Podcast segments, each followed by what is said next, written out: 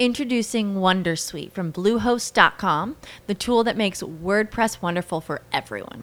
Website creation is hard, but now with Bluehost, you can answer a few simple questions about your business and goals, and the Wondersuite tools will automatically lay out your WordPress website or store in minutes. Seriously. From there, you can customize your design, pick your brand colors, and add blocks. No custom theme or coding required. You'll get content suggestions that you can keep or revise, and with Yoast SEO built in, we automatically help you get found in search engines.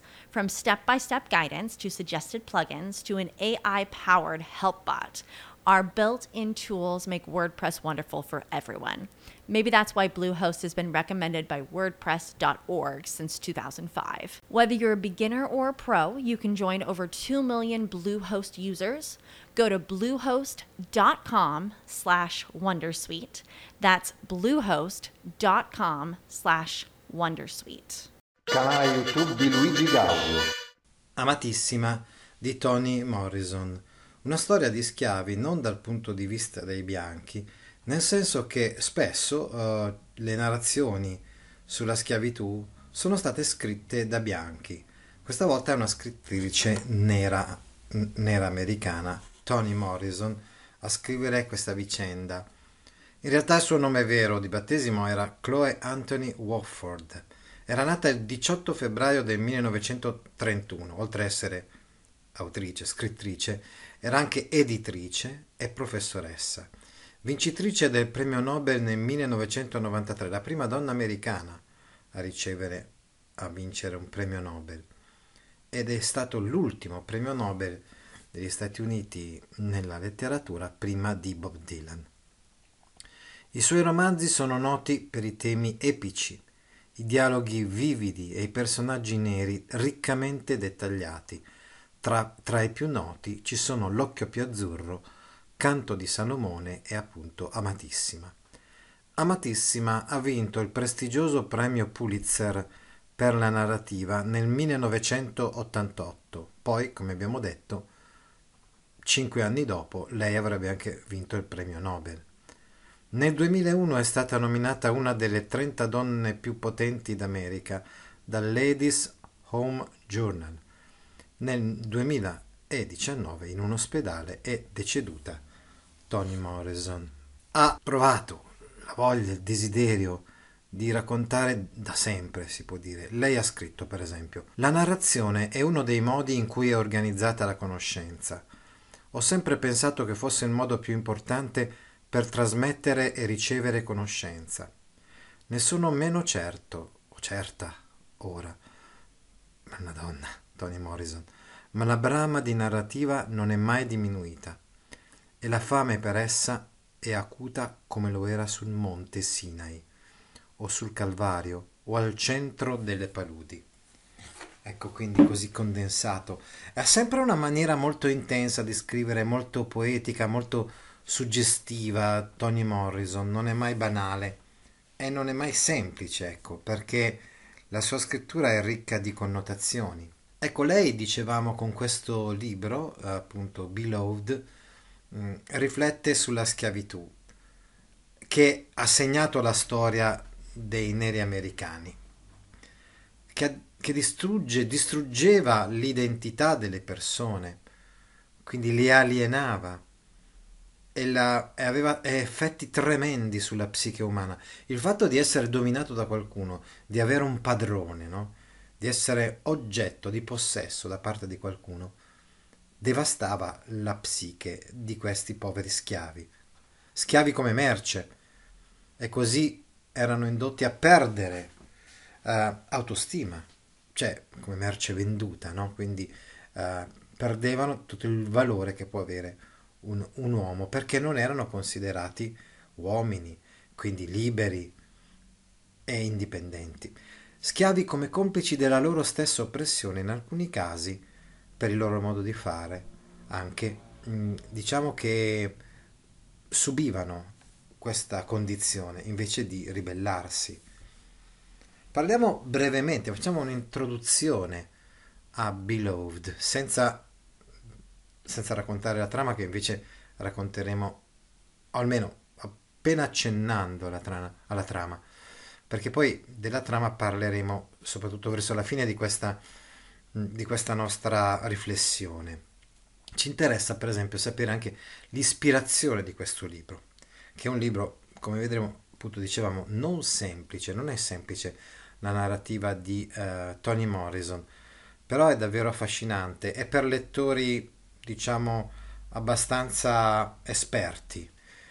Per esempio, mi hanno chiesto anche riguardo un altro libro, ma sono libri per i ragazzi, insomma, sono libri per eh, diciamo, le ultime classi della scuola secondaria di secondo grado o comunque per lettori abbastanza, abbastanza navigati, abbastanza competenti.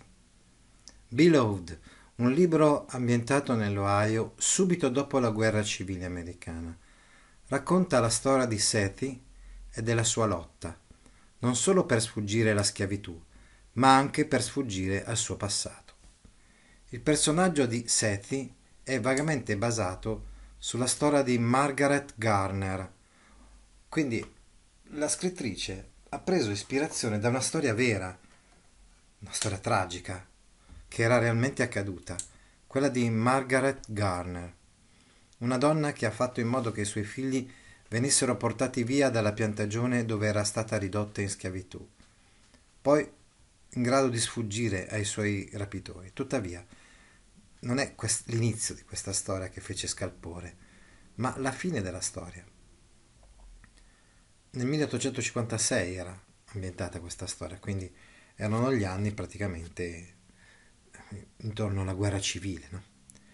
Il proprietario della sua piantagione a questo punto inseguì questa tale Margaret Garner nel suo nascondiglio e lei, piuttosto che sottomettere se stessa e soprattutto i suoi figli alle inimmaginabili crudeltà della schiavitù ancora una volta, portò via i suoi quattro figli nella legnaia e li uccise, li uccise tutti. Come Garner, anche Sethi tenta di uccidere i suoi figli nella legnaia, un fatidico giorno in cui il suo ex proprietario finalmente la raggiunge, finalmente nel senso dopo un inseguimento la raggiunge, e viene a riportarli tutti, vorrebbe riportarli tutti alla piantagione. Sethi, tuttavia, riesce solo ad uccidere la figlia di tre anni, amatissima, beloved, amata. Anni dopo, beloved, sotto forma quindi di un fantasma, l'incubo del rimorso che si reincarna, rivisiterà sua madre Seti. Seti dovrà fare i conti con la sua ossessionante presenza, ricostruire con cura il suo ricordo, la sua memoria e affrontare appunto la dolorosa memoria del suo passato. Ma ripeto, adesso nella prima parte voglio riflettere in generale su questo romanzo, solo nell'ultima parte ritorneremo sulla trama. Mi interessava solo così introdurre brevemente e far capire anche qual è stata l'ispirazione, l'ispirazione storica, ma è chiaro, è evidente che questo non è un romanzo storico, è un romanzo molto più complesso. Infatti, nei suoi romanzi Toni Morrison si concentra sull'esperienza dei neri americani, sottolineando in particolare l'esperienza delle donne nere in una società ingiusta e la ricerca dell'identità culturale usa elementi di fantasia e mitici insieme a raffigurazioni realistiche di conflitti razziali, di genere e di classe. Conflitti razziali tra bianchi e neri, conflitti di genere tra uomini e donne, conflitti di classe fra le varie classi sociali, quelle più alte, elevate nella società e quelle più basse dei nullatenenti. Pertanto la sua narrativa si caratterizza per il frammentismo e il realismo magico, numerosissimi i flashback, c'è sovrapposizione di piani temporali tra un presente, un passato, un passato remoto, un passato prossimo e numerosi anche i flussi di coscienza. Certo, non a livello di James Joyce, però, ripeto, flash, appunto, pensieri, rappresentazioni di sogni di incubi ricorrenti che provocano sempre il lettore ad una lettura mai banale, dicevamo. Beloved è una New Slave Narrative, cioè è un nuovo modo di raccontare la storia della schiavitù.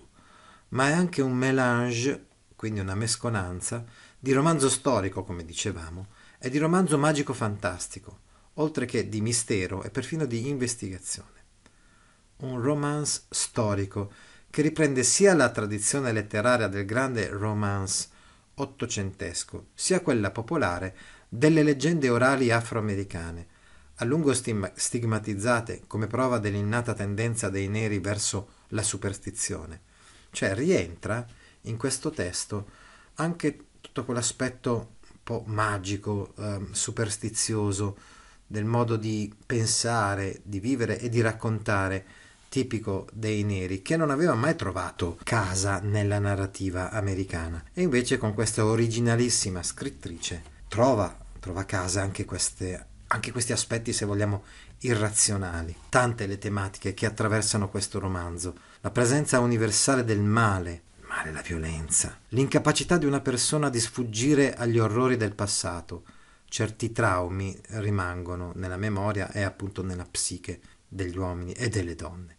La schiavitù mentale e fisica, come dicevamo, la, ehm, la schiavitù fisica porta con sé anche una schiavitù mentale. La crudeltà e disumanità di questa schiavitù, il potere dell'amore materno, perché volenti o nolenti, anche quando capitano dei tagli profondi, eh, un legame di questo genere, quello ad esempio tra madre e figlia, non si può mai veramente scindere.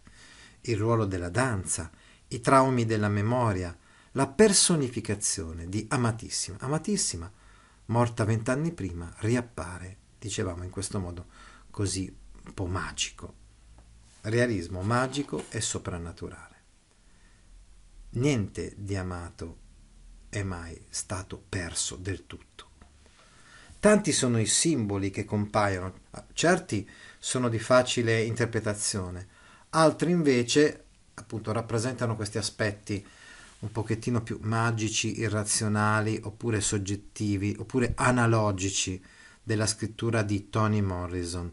Il latte della mamma, il latte di Sethi, che viene anche rubato questo latte. L'albero di ciliegie e i ciliegi che hanno qui però anche un simbolo, mm, rappresentano anche un simbolo di tormento per gli schiavi.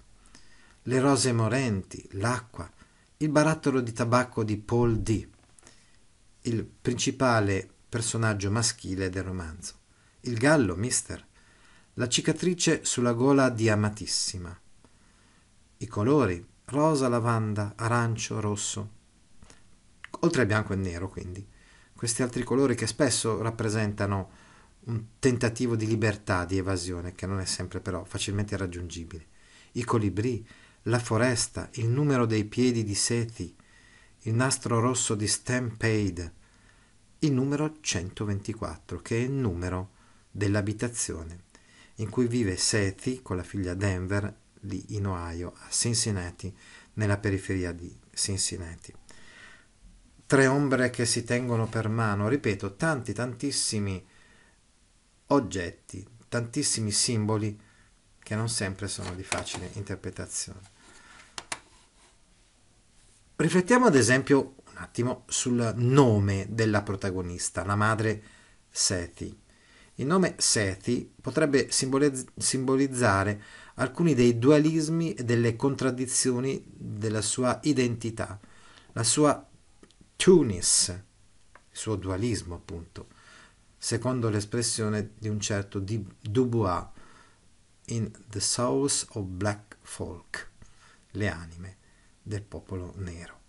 La pronuncia esatta del nome non è nota, potrebbe essere Seth, che rimanderebbe al terzo figlio maschio di Eva, Cam, Set e Yafet, che Dio le concede dopo la morte di Abele, mentre l'alternativa Set Thut potrebbe alludere alla pronuncia del nome del dio imbroglione Set, il dio egizio della confusione, descritto come una figura marginale simile ad un imbroglione, situata oltre i confini della società, che infrange allegramente i tabù e viola i limiti che preservano l'ordine. Queste parole di un critico, un certo May e. Henderson, ci aprono un mondo, cioè ci fanno capire che non, niente è banale nella scrittura di Toni Morrison, anche i nomi potrebbero nascondere dei rimandi, delle connotazioni suggestive, come ad esempio il dio Set, che è il dio che, come ben sapete nelle leggende egizie, inganna e taglia letteralmente a fette il dio Osiride. Una storia da tramandare o una storia da non tramandare? Uno dei passaggi più importanti del romanzo è l'epilogo, in cui viene ripetuta per ben tre volte, due al passato e una al presente, l'intimazione che questa non è una storia to pass on, cioè non è una storia da tramandare. La traduzione italiana del romanzo infatti rende to pass on con da tramandare. Non è una storia da passare. In effetti, in italiano non abbiamo un verbo corrispondente che possa trasmettere l'ambiguità semantica dell'originale, perché to pass on può significare anche tralasciare invece che tramandare. Non è una storia da passare, nel senso da passare di bocca in bocca, quindi da tramandare, o non è una storia da passare, nel senso passata, quindi da, da lasciare in questo passato e quindi da dimenticare.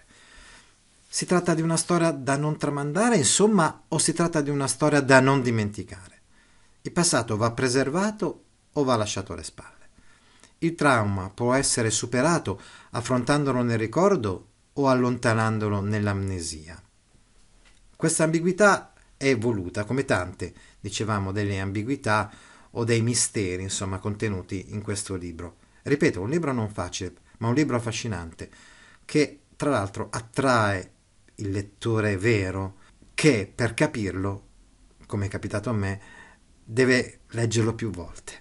Di fatto, però, il romanzo non tralascia questa storia, la tramanda, quindi. quindi non è tanto vero che sia una storia da non tramandare. Una storia da non tramandare perché una storia tragica, drammatica, perfino orribile, oppure comunque una storia da tramandare, perché certe storie è inutile volerle dimenticare, un certo passato, certe cose che sono accadute, è inutile volerle dimenticare perché poi come accade appunto a Seti, volenti o nolenti, riemergono alla memoria. Il fantasma di Beloved, di Amatissima, proietta all'esterno l'ossessiva memoria inconscia, però consciamente repressa, che Seti ha del suo assassinio della figlia, ed è una presenza attiva fin dall'inizio, con lo spettro che tormenta la casa al 124 e ha già cacciato via i due figli maschi di Seti.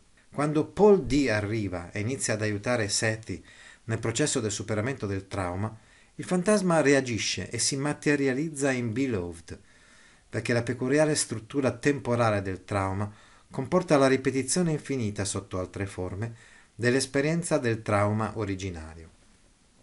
Ecco, dicevamo che è un libro complesso, anche perché in un certo senso inizia dalla fine, cioè inizia da quello che è capitato vent'anni dopo i fatti più tragici che sono raccontati in questo romanzo. E incomincia con, senza che ancora ci sia stato detto, insomma, chi è questa tale amatissima, inizia con lei che ritorna eh, presso sua madre, insomma, eh, senza che ancora ci sia stato detto la cosa fondamentale, cioè che, che la mamma l'aveva ammazzata vent'anni prima.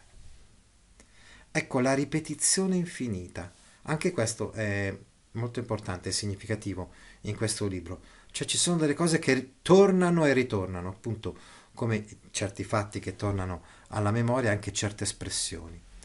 Questa ripetizione compulsiva genera, secondo Freud, appunto una relazione fantasmatica con il passato, che di fatto diventa un'ossessione, una stasi, un intrappolamento. Il 124, quella casa lì, il numero 124 della via, diventa progressivamente una prigione per Seti, che non riesce più ad uscirne. L'evento traumatico avviene al di fuori dei parametri della realtà normale, ovvero causalità, sequenza, precisa localizzazione nello spazio e nel tempo. Ecco perché per rappresentarlo Morrison ricorre ai codici del fantastico. Tony Morrison sconvolge ogni tipo di conseguenzialità logico-temporale in questo romanzo. Ecco, arriviamo adesso appunto a parlare un po' della trama di Amatissima. Questa è un po' la caratteristica dei nostri contributi, che non sono delle recensioni, ma sono dei contributi didattici. Amatissima inizia nel 1873 a Cincinnati, ma come vi ho già spiegato, fatti rilevanti del romanzo, importantissimi del romanzo, si sono svolti 18 anni prima, 20 anni prima. Ecco, dicevamo che è ambientata a Cincinnati, Ohio, dove Sethy, un'ex schiava, vive con la figlia diciottenne Denver. La suocera di Sethy, Baby Suggs, ha vissuto con loro fino alla sua morte otto anni prima. Quindi Baby Suggs c'era vent'anni prima quando Sethy era, schia- era una schiava e poi è rimasta comunque con sua figlia per circa 12 anni fino a quando è morta otto anni prima del 1873. Poco prima della morte di Baby Suggs, i due figli di Seti, Howard e Bugler, fuggirono. Seti crede che siano fuggiti a causa della presenza malevola di un fantasma violento che ha infestato la loro casa al 124 di Bluestone Road per anni. A Denver, tuttavia, piace il fantasma che tutti credono essere lo spirito della sorella morta. Cioè che questo fantasma, questa amatissima viene chiamata, sia esattamente quella che era stata la sua terza figlia. Quindi ricapitolando, lei ha avuto due figli maschi che poi quando lei è fuggita e scappata a Cincinnati sono stati con lei per una decina d'anni o un po' di più, ma poi se ne sono andati via poi ha avuto questa terza figlia che lei ha ucciso, poi ha avuto Denver, ma non è detto, tutti credono che questo fantasma sia lo spirito della sorella morta, ma non è detto neanche questo, non è che sia qualcosa di appunto di logico o di chiaramente, anche perché non potrebbe essere logico, senz'altro un fantasma, ma intendo dire anche da un punto di vista narrativo non bisogna dare niente per scontato in questo romanzo. Ecco, questo per esempio è l'inizio del romanzo. Il 124 di Bluestone Road. Era carico di rancore, la casa è carica di rancore. Mi viene in mente un po' un romanzo che ho recensito, insomma, su cui ho fatto una, un altro contributo, cioè La casa degli spiriti di Isabella Allende. Il 124 era carico di rancore, carico del veleno di una bambina, le donne lo sapevano, e così anche i bambini. Per anni ognuno aveva cercato a modo suo di sopportare il rancore di quella casa, ma nel 1873 le uniche vittime rimaste erano Sethy e sua figlia Denver. La nonna, Baby Suggs, era morta e i due ragazzi, Howard e Buglar, erano scappati via a 13 anni. Non appena, al solo guardarsi nello specchio, questo si era frantumato, il segnale per Buglar, non appena erano apparse sulla torta le due minuscole impronte di una manina, il segnale per Howard. Ovviamente, come abbiamo già detto e spiegato più e più volte, nella narrativa di Toni Morrison ci sono questi simboli variamente interpretabili. Nessuno dei due aveva aspettato di vedere l'altro. L'ennesima pignata ricolma di ceci fumanti rovesciate sul pavimento, le gallette in briciole sparpagliate a terra lungo una linea parallela all'uscio della casa. E qui abbiamo un altro topos letterario, cioè l'adolescente che lascia sua madre, che lascia la sua famiglia. Ricordate il barone rampante. Ecco, i due figli hanno tagliato radicalmente questo cordone ombelicale, mentre Denver, la figlia, la figlia che è rimasta, cioè che, che era nata dopo, insomma, quei fatti tremendi, è rimasta insieme con la madre e la figlia che invece era stata uccisa vent'anni prima ricompare in questa maniera un po' magica. Né avevano atteso uno dei soliti periodi di calma, le settimane, i mesi persino in cui niente veniva a turbare la quiete, no, erano svaniti entrambi all'improvviso, i due fratelli, i due figli di Seti, nel momento stesso in cui la casa si era resa colpevole di ciò che ognuno di loro riteneva l'unico insulto da non potersi sopportare o vedere una seconda volta.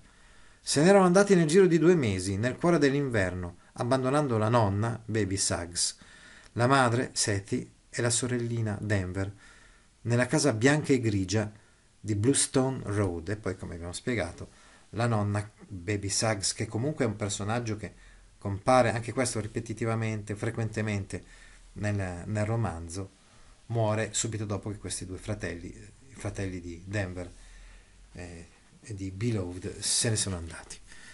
Il giorno in cui inizia il romanzo, Paul D., che Seti non vede da quando hanno lavorato insieme nella piantagione Sweet Home del signor Garner in Kentucky circa vent'anni prima, si ferma a casa di Seti. Ecco, le case sono fondamentali in questo romanzo. Il numero 124 di Bluestone Road a Cincinnati è la, ca- la nuova casa di Seti che ormai è libera, mentre Sweet Home, paradossalmente, oserei dire quasi in maniera antifrastica e ironica, non è per niente una casa dolce, perché è la casa della schiavitù di Seti, la, sca- la casa dei, dei vent'anni prima, no? di quando appunto si è realizzato il dramma tremendo dell'uccisione della figlia. La sua presenza, la presenza di Paul D, fa risorgere i ricordi che sono ri- rimasti sepolti nella mente di Seti per quasi due decenni. Ecco, Paul D era giovane ai tempi, vent'anni prima, insomma un coetaneo, coetaneo possiamo dire di Seti. Il fatto che lui sia ripiombato lì a Cincinnati vent'anni dopo fa risvegliare i ricordi. Da questo punto in poi la storia si svolgerà su due piani temporali. Il presente a Cincinnati costituisce un piano temporale, mentre una serie di eventi accaduti una ventina di anni prima, soprattutto in Kentucky, costituisce l'altro piano temporale. Quest'ultimo piano è accessibile e descritto attraverso i frammentati flashback dei personaggi principali. E infatti una delle caratteristiche più importanti di questo romanzo è che vengono dette delle cose che all'inizio risultano davvero poco facilmente comprensibili e si riescono a capire solamente alla fine del romanzo. Di conseguenza leggiamo spesso questi flashback più volte, spesso da diverse prospettive, quindi raccontati questi flashback da uno o dall'altro di questi personaggi, con ogni successiva narrazione di un evento che aggiunge un po' più di informazioni a quelle precedenti e così piano piano si, carisce, si chiarisce tutta quanta la vicenda. Ad esempio, soprattutto per quanto riguarda quello che avveniva appunto a Sweet Home nel Kentucky. Quindi prima sappiamo una cosa, poi ne sappiamo un'altra. Qual è la storia? Ecco, la storia che è accaduta, cos'è accaduto vent'anni prima circa? Allora, Seti, la protagonista, è nata nel sud da una madre africana che non ha mai conosciuto. Quando ha 13 anni viene venduta ai Garner, che possiedono Sweet Home e praticano un tipo di schiavitù relativamente benevolo. Là gli altri schiavi, che sono tutti uomini, la desiderano, ma non la toccano mai. I loro nomi, i nomi di questi altri schiavi sono Sixo, Paul D, che poi riemergerà, si farà rivedere vent'anni dopo, Paul A, Paul F e Allie. Seti sceglie di sposare proprio Ellie, apparentemente in parte perché si è dimostrato abbastanza generoso da comprare la libertà di sua madre, lavorando anche nei fine settimana. Insieme, Seti e Hallie hanno due figli, Howard e Bugler, oltre a una bambina di cui non si dice mai il nome. Questa bambina, la terza bambina, l'abbiamo già anticipato, è Beloved, cioè amatissima. Quando lascia Sweet Home, Seti è ancora incinta di un quarto figlio. Dopo la morte del proprietario, il signor Garner, che era stato comunque questi proprietari, eh, insomma, soprattutto il signor Garner, erano, stati, erano abbastanza buoni e comprensivi con uh, gli schiavi che comunque avevano. La vedova signora Garner chiede al cognato sadico e violentemente razzista di aiutarla a gestire la fattoria. Allora arriva questo cognato e il metodo di relazione con gli schiavi cambia totalmente con questo nuovo padrone. Il cognato dei Gardner è noto agli schiavi come maestro semplicemente o maestro di scuola, school teacher in inglese. E la sua presenza opprimente rende la vita nella piantagione ancora più insopportabile di quanto non fosse prima. Gli schiavi decidono di scappare. Di fronte a questa situazione. Abbiamo detto siamo nel 53 quando ancora la guerra non è stata vinta dai nordisti, quindi al sud, nel sud imperversa la schiavitù, cioè il razzismo. Tuttavia, questo tale cognato di Gardner, maestro di scuola, e i suoi nipoti prevedono, riescono a prevedere la fuga degli schiavi e catturano appunto Paul D e Sixo. Il maestro di scuola uccide Sixo e riporta Paul D a Sweet Home, dove Paul D vede Seti per quella che crede che sarà l'ultima volta, invece poi Paul D, come abbiamo già anticipato, o quantomeno l'anticipa la stessa Toni Morrison all'inizio del romanzo, la rivedrà vent'anni dopo. È ancora intenta a correre, avendo già mandato i suoi figli a casa di sua suocera Baby Suggs a Cincinnati. Seti, vista la situazione, visto questo modo disumano davvero di comportarsi di questo cognato dei Gardner, il maestro, aveva già mandato i suoi figli a casa della suocera Baby Suggs a Cincinnati.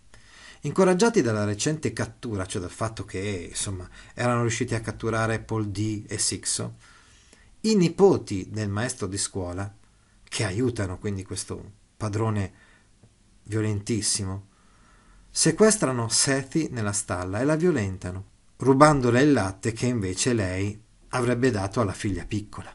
All'insaputa di Sethi, Holly sta guardando l'evento nascosto nel solaio sopra di lei, dove giace pa- paralizzato dall'orrore. Quindi quello che è suo marito è spettatore di questa scena tremenda, cioè di quando questi bianchi, i bianchi sono descritti davvero molto molto male in questo romanzo, bianchi razzisti violentano la moglie e le prendono il latte proprio. In seguito Harry impazzisce.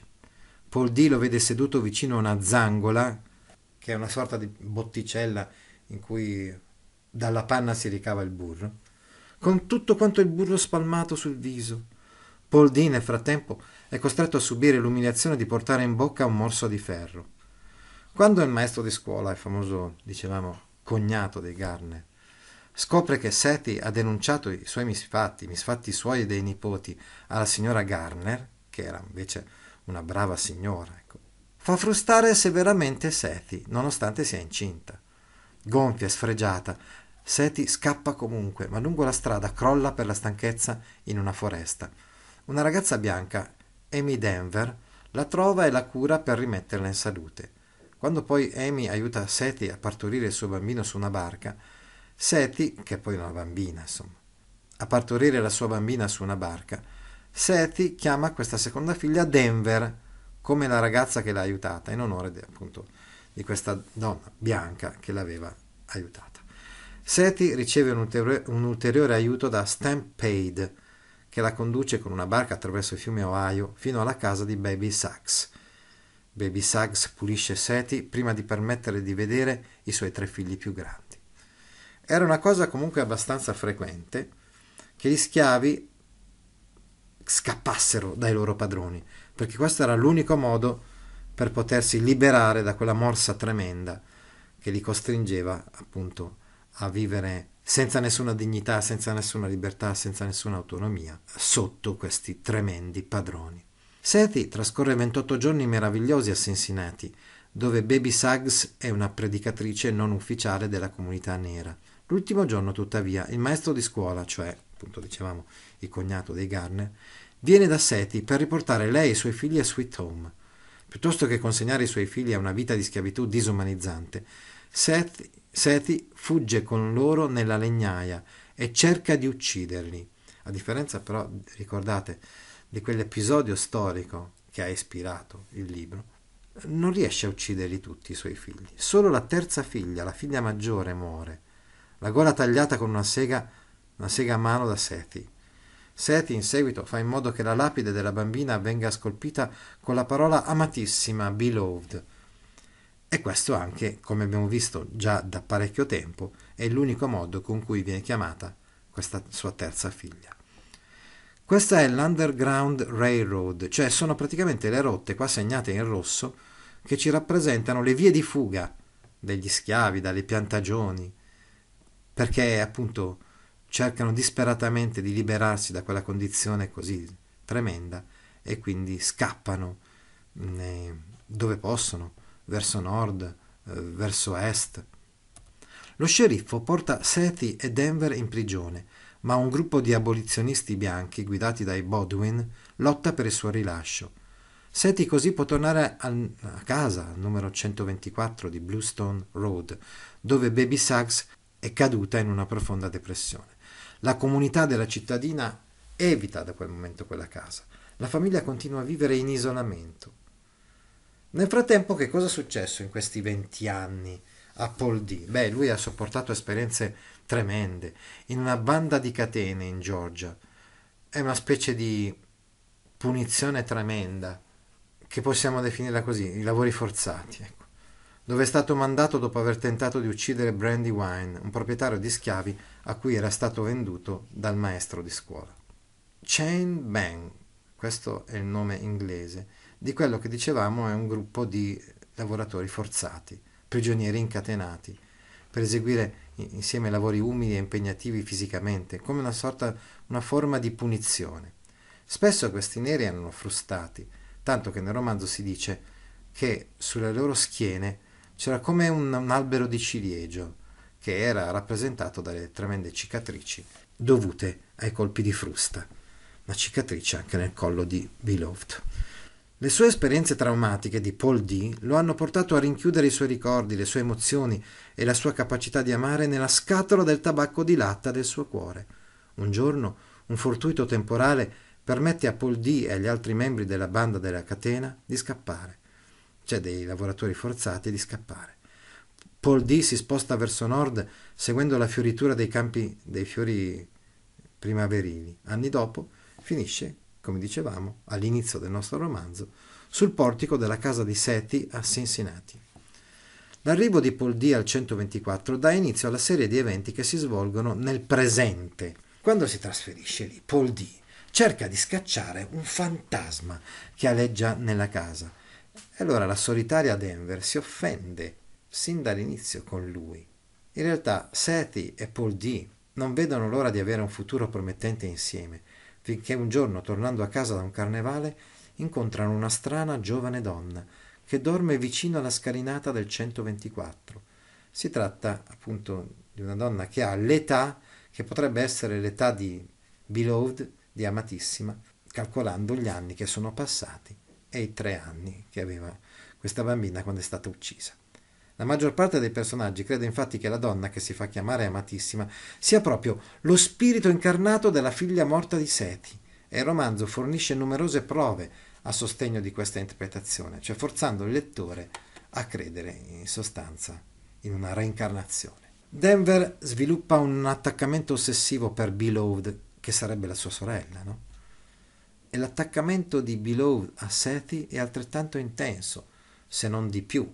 Beloved è legata a quella che sarebbe, tra virgolette, la sua madre.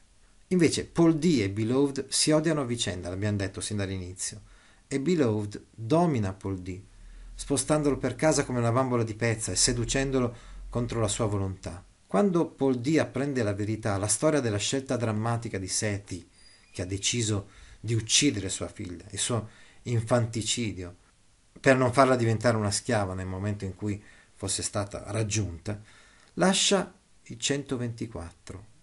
A questo punto Paul D, dopo aver sentito questa storia orrenda, orribile, lascia quella casa e inizia a dormire nel seminterrato della chiesa locale.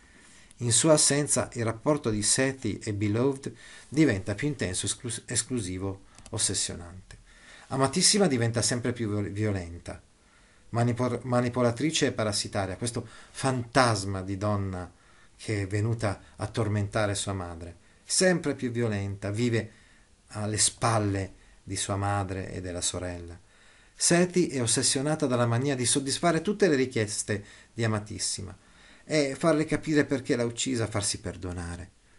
Preoccupata dal modo in cui sua madre si sta esaurendo, un vero e proprio esaurimento nervoso tremendo, Denver lascia i locali della casa al 124 di Bluestone Road per la prima volta in 12 anni per chiedere aiuto a Lady Jones, la sua ex insegnante.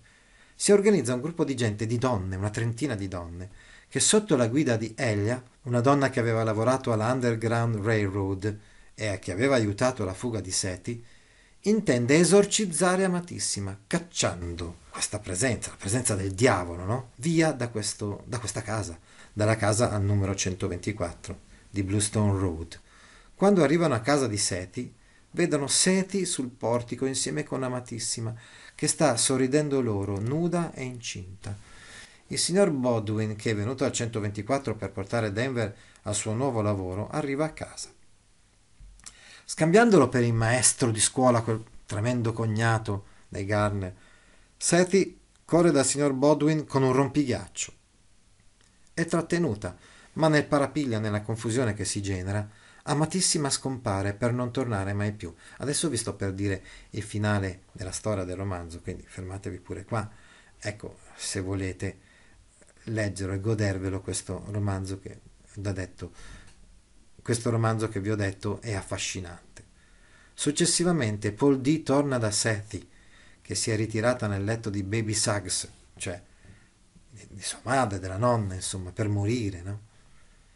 In lutto per la perdita di amatissima, Seti si lamenta. Era la mia cosa migliore, ma Paul D risponde: Sei tu la cosa migliore. Seti.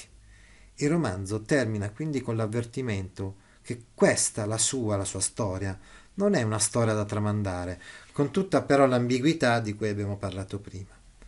La città e anche gli abitanti del 124 hanno dimenticato Amatissima, come un sogno spiacevole durante un sonno agitato.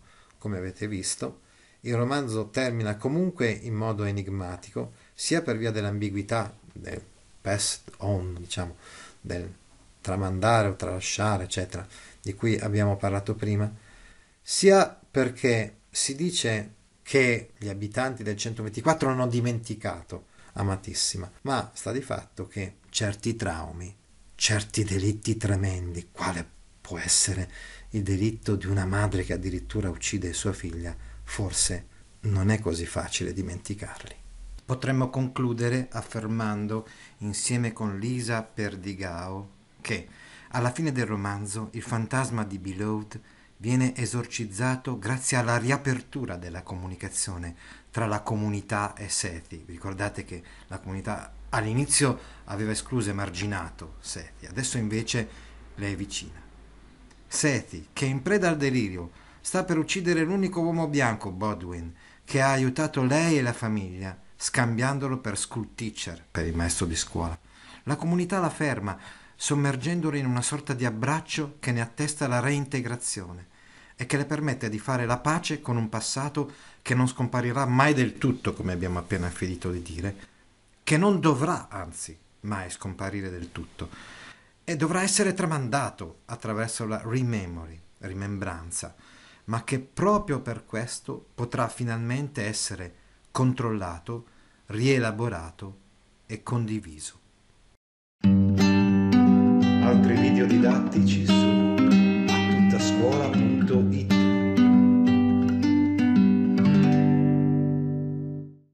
With the Lucky Land slots, you can get lucky just about anywhere.